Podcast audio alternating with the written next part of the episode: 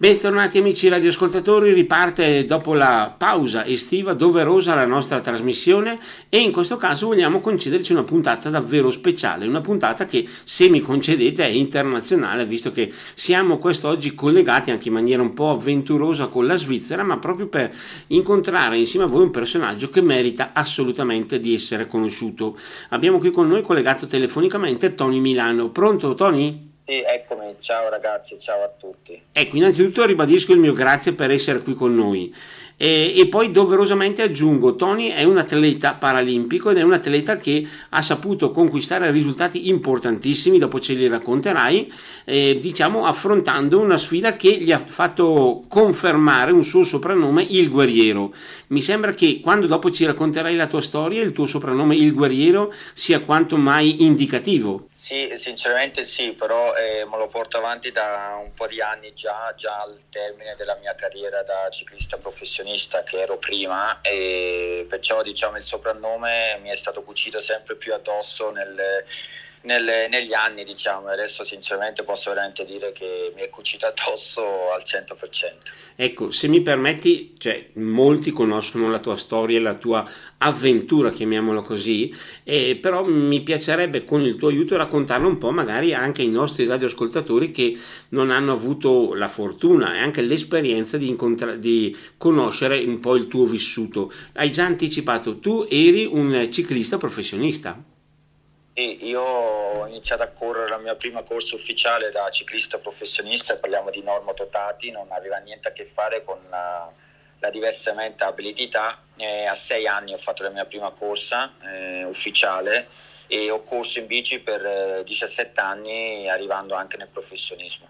E quindi un trafila importante e tra l'altro se mi concedi che ti aveva aperto un grande sogno davanti. Eh, sì, allora io eh, ho fatto tutte le categorie, passando anche per le nazionali e mi ha aperto. Diciamo che io a sei anni già ero molto convinto di me stesso che volevo diventare un professionista una volta, come chiaramente sogni di tanti bambini e ragazzi. Io ho avuto la fortuna, ma anche la tenacia, perché comunque tante volte sono capitato che potevi mollare tutto, però io ho voluto portare a termine questa mia missione, malgrado tutto eh, sono riuscito a realizzare questo sogno.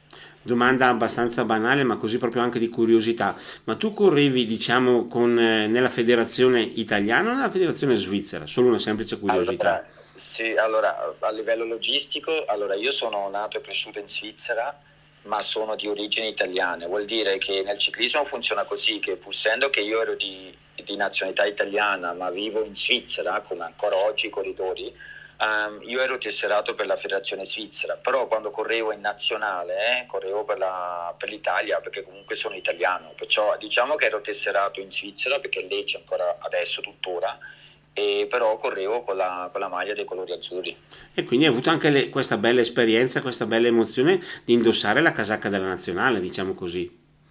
Assolutamente sì, e sono anche diventato un anno campione italiano in pista lì, da, in pista che io facevo strada e pista e sicuramente il, camp- dico, il campionato italiano, come detto da italiano, giustamente avevo il diritto di partecipare ai campionati italiani. Certo, ecco, io vorrei fare il passo in avanti. C'è questa, diciamo, avventura che si appresta a entrare nel vivo, però pur, oserei dire purtroppo succede qualcosa di completamente imprevisto a un certo punto. Ma neanche fosse un certo punto, perché c'è da dire, ritornando indietro, che io questa patologia, malattia ce l'ho dalla nascita, è una malattia genetica, è una rara forma di distrofia muscolare anche aggressiva rara perché veramente io ad oggi non conosco ancora nessuno, eh, forse è meglio così perché sinceramente è, era, io dico un po' era difficile da gestire, voglio anche sottolineare che io comunque la malattia ce l'ho ancora, ma l'ho talmente dominata che posso dire per me mi sento in piena salute e lo dimostro anche tutti i giorni. Però comunque, ripeto, ce l'ho dalla nascita. E io comunque già da ragazzino eh, arrivando un po' nelle categorie juniores eh, che 14-15 anni, quando i livelli si alzavano e anche entravo in nazionale, io comunque vedevo che c'era qualcosa di diverso con me confronto ai miei coetanei, ma non dico solo nel ciclismo, ma dico anche nella vita quotidiana, ma già anche qualche anno prima. perciò io alla fine non ero mai un ragazzino spensierato, io non so questa un po' questa testa, ero sempre un po' più avanti che comunque mi lamentavo già da, da bambino che volevo andare dai dottori perché mi sentivo non come gli altri, malgrado che apparentemente sono sano, sembravo sano e, e facevo forse molto più degli altri, tutto qui. Perciò ecco. alla fine non era tanto una sorpresa, eh. diciamo certo. era stata una sorpresa l'ho scoperta. Diciamo ecco, così. purtroppo diciamo di sì in questo senso. E scop- una volta che c'è stata questa scoperta, le tue prime sensazioni, le tue prime reazioni quali sono state? Allora, è stata scoperta nel 2003, in agosto 2003. Eh, devo dire anche grazie alla mia tenacia, perché come detto sono arrivato lì comunque facendo una carriera ma comunque con grandi difficoltà. Non parlo di difficoltà che si può trovare in una carriera, parlo proprio nella vita perché questa malattia, eh, visto che erano anni che ci lottavo, non mi credeva nessuno. Eh, credere, credere nessuno era veramente la parola giusta, anzi mi dicevano strano, cioè tu stai bene, corri bene, vai anche forte. Perciò ehm, io l'ho scoperta poi nel 2003 grazie anche delle persone chiaramente che ho coinvolto. Cosa è successo quando mi hanno terrorizzata?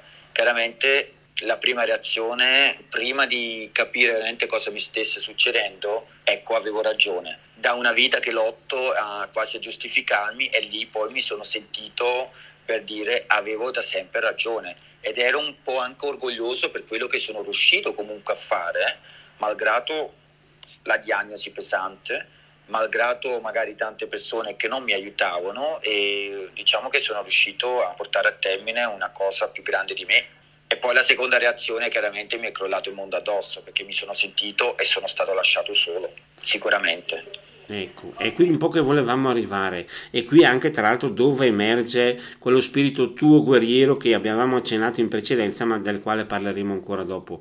In quel momento in cui ti sei sentito solo e ti è caduto il mondo addosso, hai pensato di, tra virgolette, arrenderti o hai trovato la forza invece proprio per continuare a combattere? Allora, ehm, arrendermi no, perché spiego esattamente il motivo perché. Io mi sono detto, dopo chiaramente un periodo nero, nero cosa vuol dire? Ti viene fatta una diagnosi con diversi anni, pochi di vita, con, eh, con un futuro che non, non, vedi più una luce in fondo al, al tunnel. Chiaramente è stato un periodo complicato anche a livello sociale, eh, perché comunque non è che puoi andare in giro magari in quel momento, essendo che sembravo sano, eh, perché il problema è anche quello, quando non vedi comunque un problema è difficile farlo credere anche alla gente. E io camminavo lì ancora e correvo.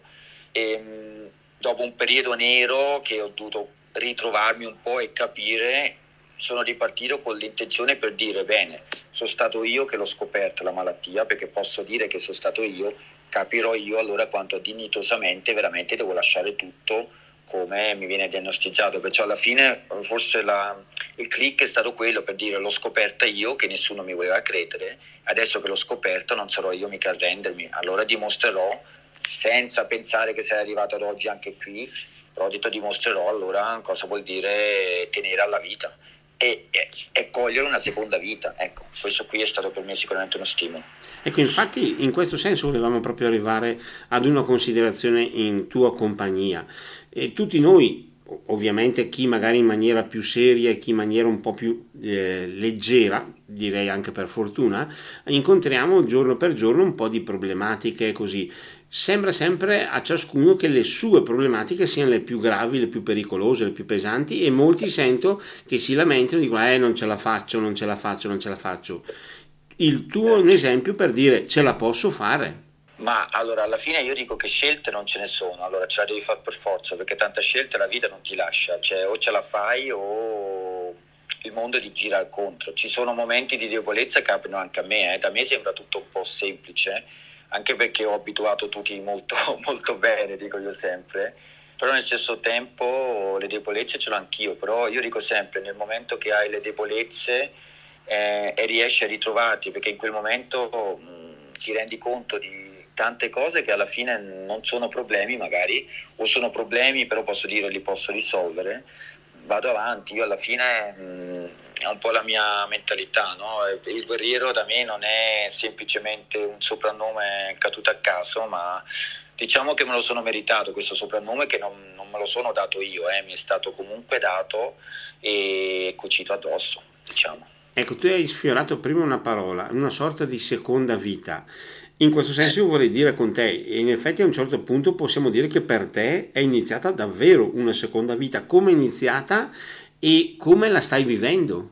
Allora sì, io posso dire che anche qui posso dire ho avuto il dono di affrontare una seconda vita, perciò io non guardo il bicchiere mezzo vuoto, lo guardo mezzo pieno, perché alla fine io vorrei sfidare chiunque e al mio posto, mi permetto di dirlo, perché comunque ho la, posso dire, la certezza di tante persone che mi seguono e seguono sempre più che mi fanno i complimenti, ma ripeto, per me i complimenti non devono essere per forza diretti verso di me, che mi fa piacere, ma soprattutto per quello che dimostro Perciò alla fine vuol dire che qualcosa di buono lo sto facendo e l'ho sempre fatto. Perciò alla fine questo mi ha dato sempre la motivazione di credere prima in me stesso, però di ridare anche qualcosa a chi crede in me, ha creduto in me e chi crederà in me, perché per me è un senso di rispetto. Perciò la seconda vita io l'ho vista come una seconda possibilità di quasi quasi di dimostrare un po' come una missione. Si vede che io ho dovuto passare questo e l'ho colto questa, opportunità e non mi sono fermato lì, ho alzato il tiro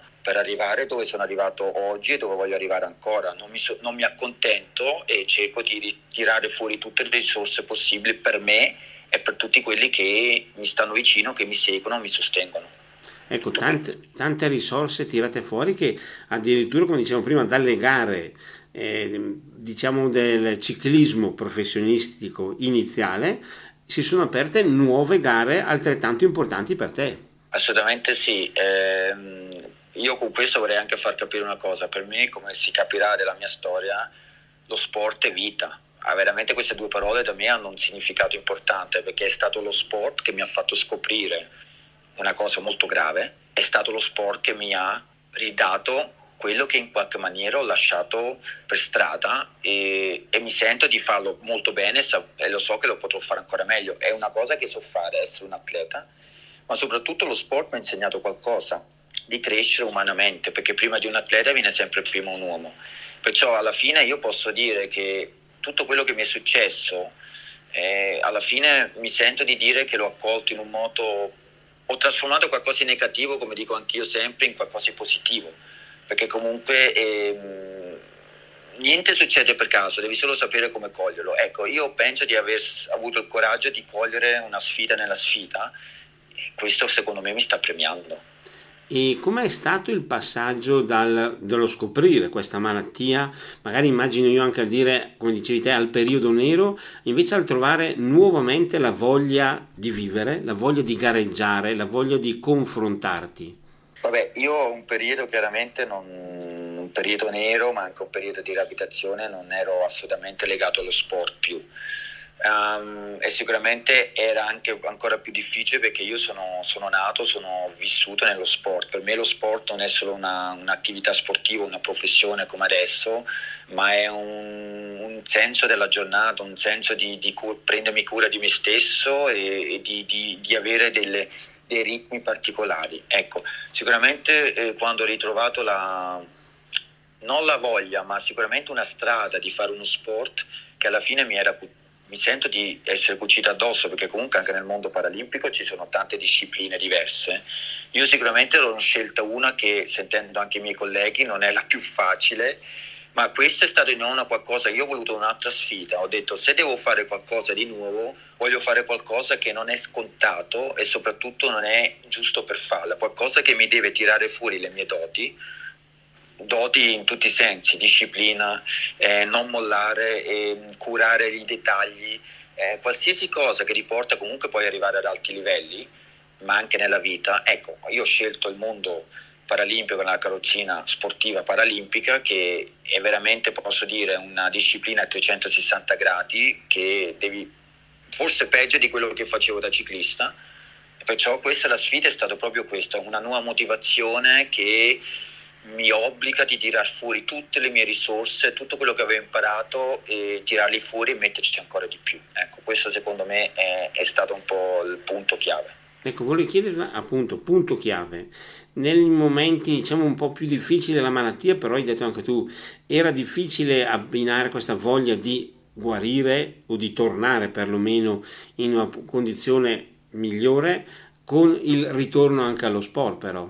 Allora, eh, c'è da dire che io sono una persona che pretende molto da me stesso, eh, pretendo molto da me stesso, e, ehm, pretendendo molto da me stesso e chiaramente quel periodo più, più nero che comunque posso dire io ero completamente bloccato, io ero un tetraplegico, ero attaccato anche a respiratori, cioè da 150% io mi sono ritrovato sotto zero, chiaramente in una situazione complicata. Lì non avevo neanche la forza di pensare allo sport perché non riuscivo neanche a mangiare da solo, neanche quasi a deglutire da solo. E, mm, sicuramente però lo sport comunque dopo un certo periodo mi ha aiutato, ma in che senso? Ho iniziato comunque a fare un po' di attività, non dico di sport, un po' attività fisica che mi ha aiutato comunque a conoscere nuove gente e, e farmi sentire un po', non dico diverso, ma un po' come gli altri, ma siamo lontanamente di attività sportiva come adesso. Era comunque lo sport che ha aiutato di nuovo a conoscere altra gente, a cercare di dare un fisico di nuovo qualche stimolo, perché comunque come si dice ai bambini fare sport fa bene. Ecco, io lì ero un po' un bambino che voleva fare un po' sport che li faceva nuovo bene. Ecco, mi sono sentito un bambino in una seconda vita ripartendo da bambino, un pochettino così, ero costruito un sogno come prima da ciclista, da bambino arrivare lì. Ecco, adesso ho la stessa intenzione e di fare diciamo, un po' lo stesso percorso, forse meglio, diciamo, certo. ancora meglio.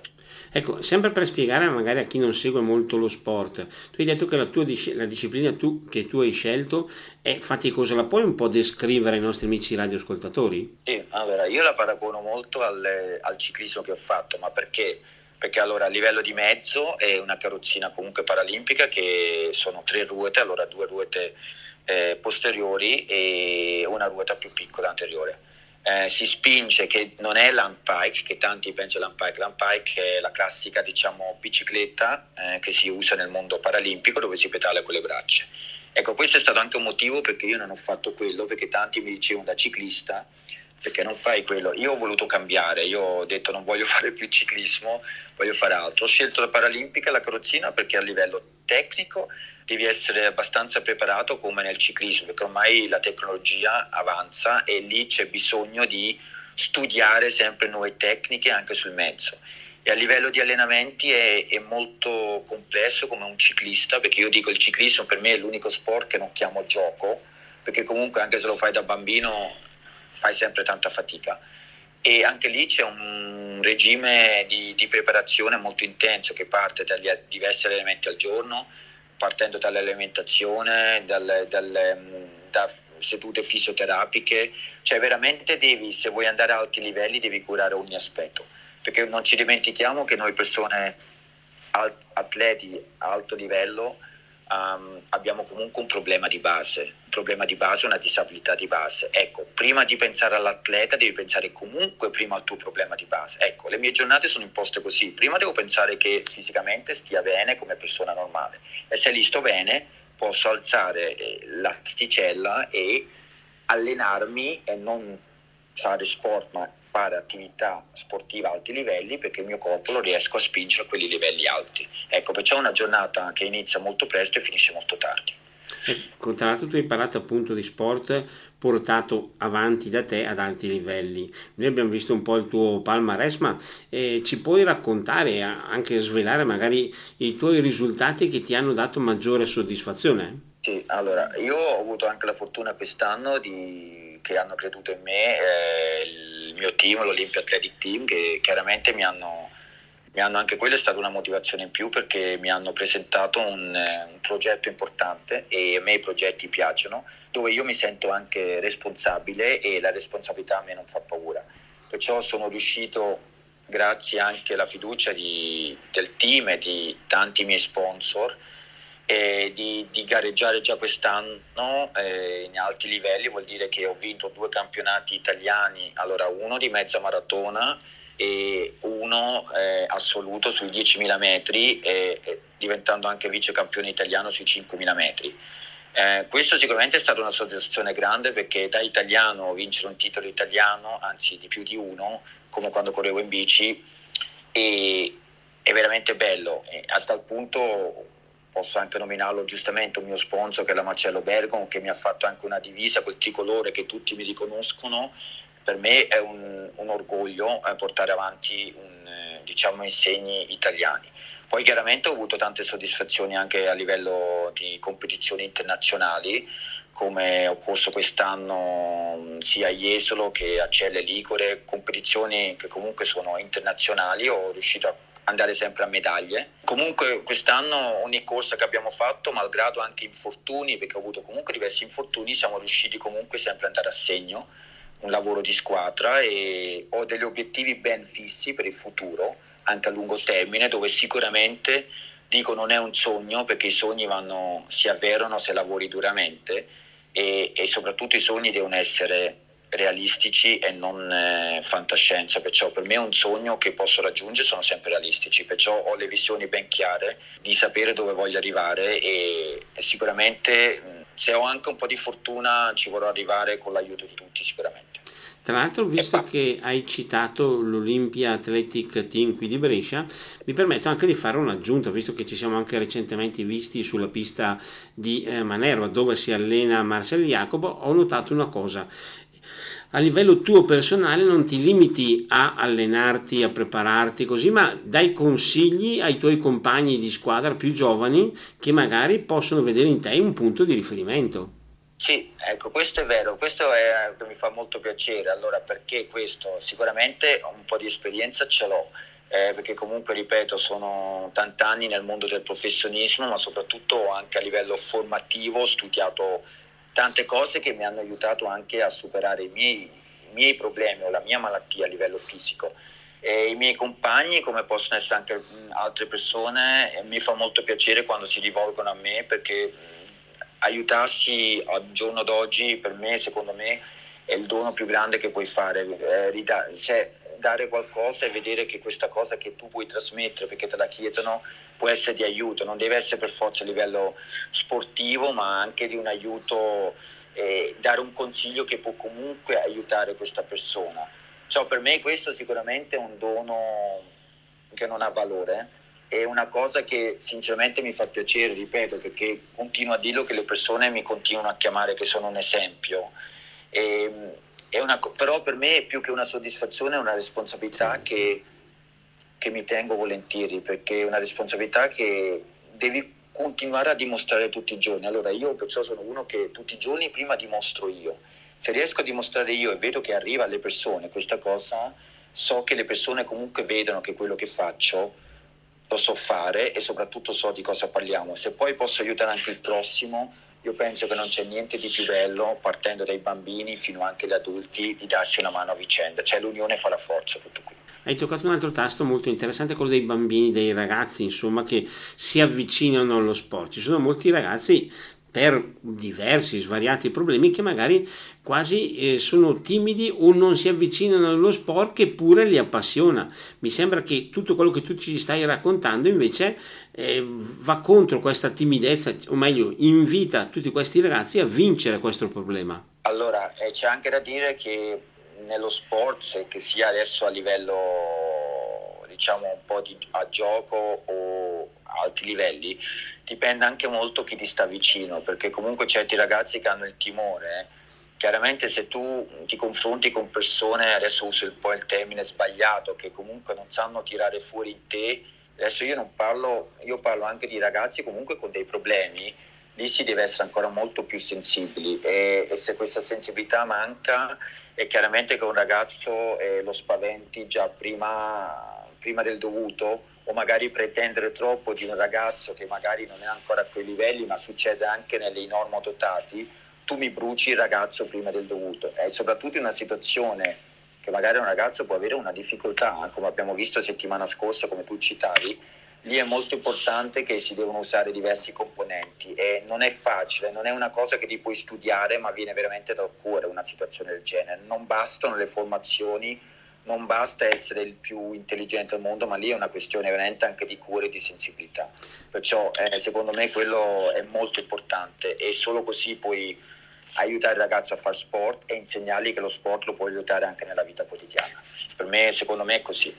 Ecco, tra l'altro è un discorso importante che per me va anche al di là del discorso normodotati o diversamente abili, perché ci sono molti bambini e ragazzi che magari vengono fermati da una sorta di mentalità che eh, va ancora per la maggiore purtroppo, nel quale tutti dobbiamo essere o fenomeni o campioni ed essere sempre vincenti. Penso che lo sport non sia solo questo, anzi. Per me essere un vincente, allora se io adesso parlo da me da atleta, io non, non mi sento di essere solo un vincente quando vinco una corsa per me essere un vincente vuol dire anche con le, con le, con le sconfitte, che ho avuto anch'io sconfitte, dimostri di essere un vincente se, se, la, se, la, vivi chiaramente, c'è anche chi è più forte di te, ma ti rimetti in gioco. C'è un vincente, allora finché le cose vanno bene possiamo essere tutti vincenti, però io penso che il vero carattere, il vero vincente lo vedi nelle sfide e la sfida sono sempre quelle che sono anche complicate o soprattutto quando c'è chi anche va più forte di te, ma proprio la sfida sta lì. Alla fine tu vuoi migliorarti e soprattutto eh, sfidarti e, e, questo secondo me è bello, ma soprattutto penso che il vero vincente, un campione del mondo, secondo me io lo chiamerei la persona che non solo nello sport ma anche nella vita sa, sa essere sullo stesso livello, perché essere un grande campione nello sport ma magari nella vita non lo sei o viceversa, secondo me devi essere un campione vero e proprio in tutti e due i sensi, perché ripeto, prima dell'atleta viene l'uomo e con un grande uomo, un grande carattere diventi anche un grande atleta, perché devi avere la mentalità e la mentalità da atleta non te la regala nessuno, te la devi cucire addosso e, e devi affrontare la vita in un certo modo. Perciò secondo me um, essere un campione oggi, essere un vincente, devi mettere insieme tante cose insieme e costruirti qualcosa che poi alla fine rimane ci sono campioni che hanno lasciato il segno, ma magari hanno vinto poco o meno di qualcun altro, ma hanno lasciato il segno. Perché? Perché sono stati capaci a coinvolgere le persone e lasciare un segno. Perfetto. in tutti i sensi, nella vita come nello sport. Certo, tra l'altro con questa nostra chiacchierata Tony ci hai condotto alla prima pausa di questa nostra puntata, ora ci fermiamo per lasciare un po' di spazio alla musica, ma subito dopo torneremo in diretta per concludere questa nostra chiacchierata. Ti chiedo di rimanere ancora rapidamente in nostra compagnia, ora passiamo la linea alla regia.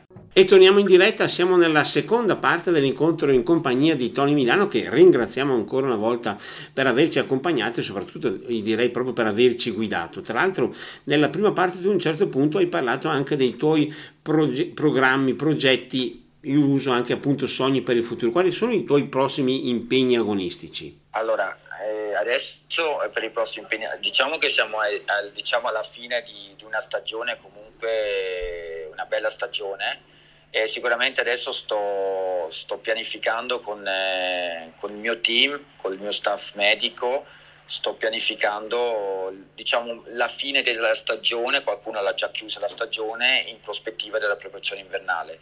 Um, sono situazioni che adesso stiamo discutendo perché comunque io ho avuto anche delle, dei, degli infortuni ultimamente, dei, dei problemi che possono capitare e questo ti comporta a dover tante volte cambiare un po' i programmi e strutturali, perciò questo adesso lo stiamo definendo. Il mio desiderio è ancora chiudere questa stagione, come detto, con un tricolore che ho conquistato in una, in una bella sfida, ma questa adesso la stiamo valutando per entrare nella preparazione invernale con degli obiettivi ben chiari anche dalla stagione prossima che sono adesso in fase di di, di, di sviluppo, di definizione, grazie al mio team che lavorano veramente molto, molto anche per costruirmi insieme ai miei compagni un bel futuro ma sicuramente a lungo termine, e qui io non, non lo nascondo, sicuramente il mio obiettivo, sogno, chiamiamolo come vogliamo, sono le Paralimpiadi a Parigi perché posso dire che nel ciclismo ho potuto fare tutto, ho fatto mondiali, ho fatto campionati, ho fatto europei, le Olimpiadi mi manca, ma non perché magari non ero abbastanza forte, perché le Olimpiadi è un po' una scommessa,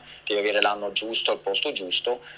Qui mi sento, mi sento comunque di poter cogliere un'occasione, una delle prime occasioni, perché comunque posso avere ancora, ho sicuramente ancora una lunga carriera perché davanti, perché la carta d'identità non ti è mai contro nel mondo paralimpico, anzi secondo me più sei veterano più, più puoi andare avanti, perciò sicuramente un obiettivo fissato grosso con una grande voglia di arrivarci e fare anche bene, spero che con anche un pizzico di fortuna, grazie a tutti, di andare alle Paralimpiadi onorarla al, alla meglio.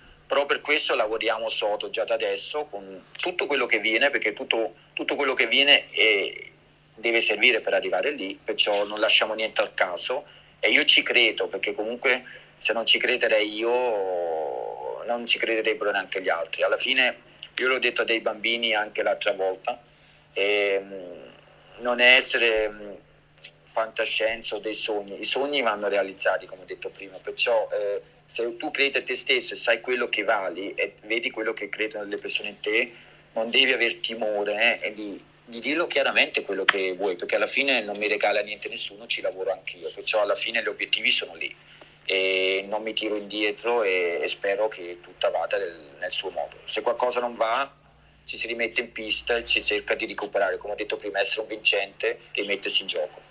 Tutto qui. Io sfrutterei questa nostra chiacchierata quasi quasi per chiederti una sorta di consiglio personale. In questo senso mi capita spesso, ma vedo anche guardandomi intorno situazioni del genere, che ci sono certe, chiamiamole, attività, ma anche al di là dello sport. Uno dice io provo a fare questo, ma non ci riesco. Mi impegno, non ci riesco. E lì quale, cosa si può fare? Impegnarsi di più? Abbandonare? Qual è il tuo consiglio proprio? Allora, secondo me la parola non ce la faccio per me non ha valore, perché i limiti, ripeto, si fanno nella mente e non nel fisico, i limiti partono dalla mente. Io dico sempre, se la mente, almeno questo è un mio opus, se la testa ti dice non ho voglia, ma il corpo sì, lì devi spingere. Se chiaramente il corpo dà dei segnali eh, che non ce la puoi fare oggettivamente e la testa ti dice vai avanti, lì devi rivalutare la cosa. Ma cosa vuol dire rivalutare una cosa?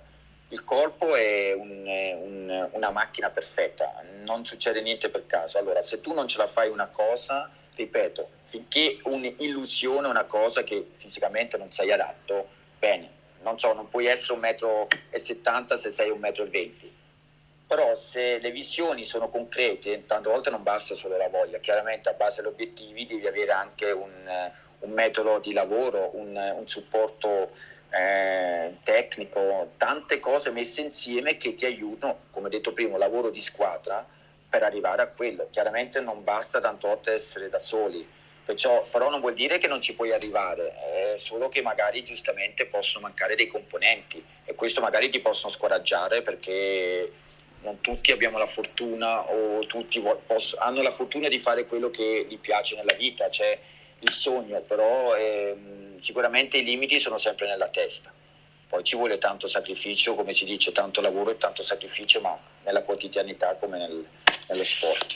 Questo posso dirlo sicuramente. Certo, e poi noi abbiamo, come dicevamo prima, anche da sottolineare l'importante progetto che tu hai già anche un po' tratteggiato dell'Olympia Team Athletic che veramente ha cercato di proporre lo sport proprio per tutti. E mi sembra che anche questo sia l'aspetto che merita di essere segnalato. Sì, perché nostro, l'inclusione, avvicinare i bambini e dimostrare che per fare sport non non si deve essere per forza l'atleta, l'atleta di punta, fare sport vuol dire comunque anch'io quando sono con i bambini o sono con i miei colleghi o tutti, alla fine io dico siamo tutti sullo stesso livello, cioè eh, ci diamo una mano, non vuol dire essere un, cioè, essere un atleta di punta eh, vale più di, di un ragazzino, no, devi essere esempio ai più piccoli, devi essere esempio ai tuoi colleghi, devi sempre tutti, alla fine anch'io se non, non starei con i bambini o con, con, gli altri, anch'io tutti i giorni devo imparare, perciò alla fine è stare insieme, come fa il nostro team Olimpia che dimostra che comunque lo sport è uno e ti aiuta nella quotidianità, soprattutto è un'inclusione, ti aiuta a stare vicino tutti insieme, siamo tutti sullo stesso livello in quel momento, anche lì in quel momento, e ci si aiuta.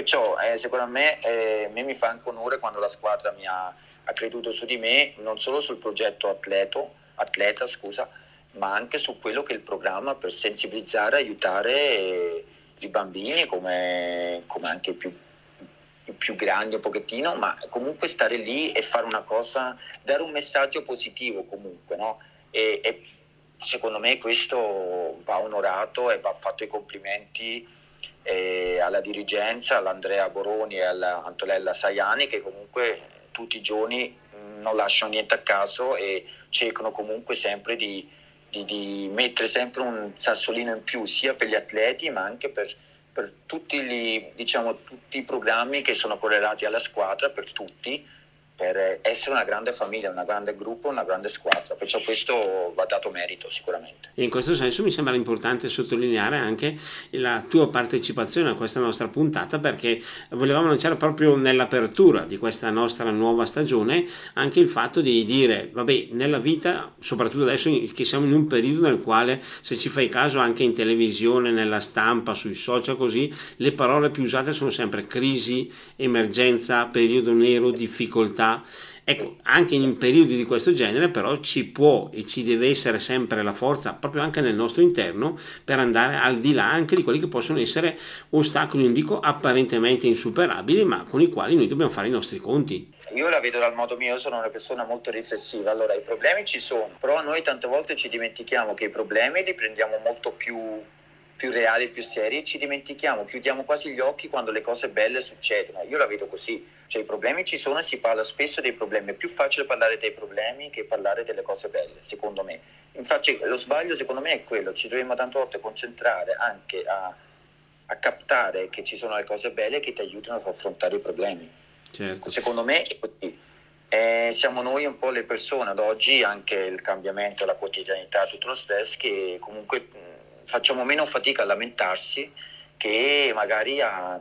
Non, vogliamo parlare del bene, perché se parli del bene sembra che ti vuoi vantare di qualcosa, vuoi essere migliore. Invece secondo me si deve proprio parlare, anche se uno è parlare del bene, perché fare, come detto, parlare del bene e fare del bene, tutto torna e ti aiuta anche a affrontare i problemi.